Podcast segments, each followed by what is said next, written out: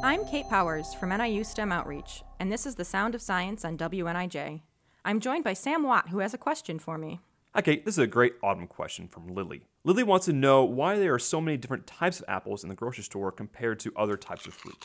There does seem to be a lot of different types of apples, but did you know we have very few apple varieties today compared to 2 centuries ago? Really? We have Red Delicious, Granny Smith, Gala, Golden Delicious, and probably lots more I can't even think of right now. You're right. We do have many types of apples, but back in 1904, a list of all the apple varieties in North America was published, and it had 14,000 types of apples.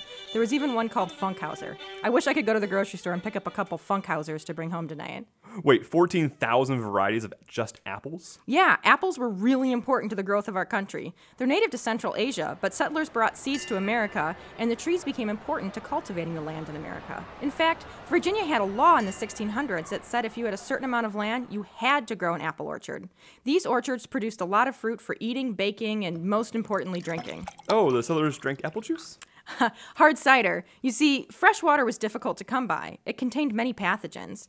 But apple cider naturally ferments in a few weeks and provides a germ-free beverage. It was the drink of choice in the colonies.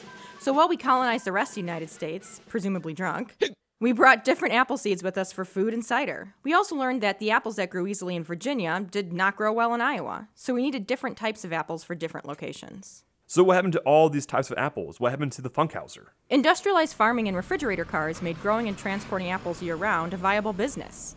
A few types of apples, like the Red Delicious, grow really easily and travel well, so now they make up the bulk of our grocery store shelves. It's interesting to know how important apples were to the founding of our country. Keep your questions coming to stemoutreach@niu.edu. This has been the Sound of Science on WNIJ, where you learn something new every day.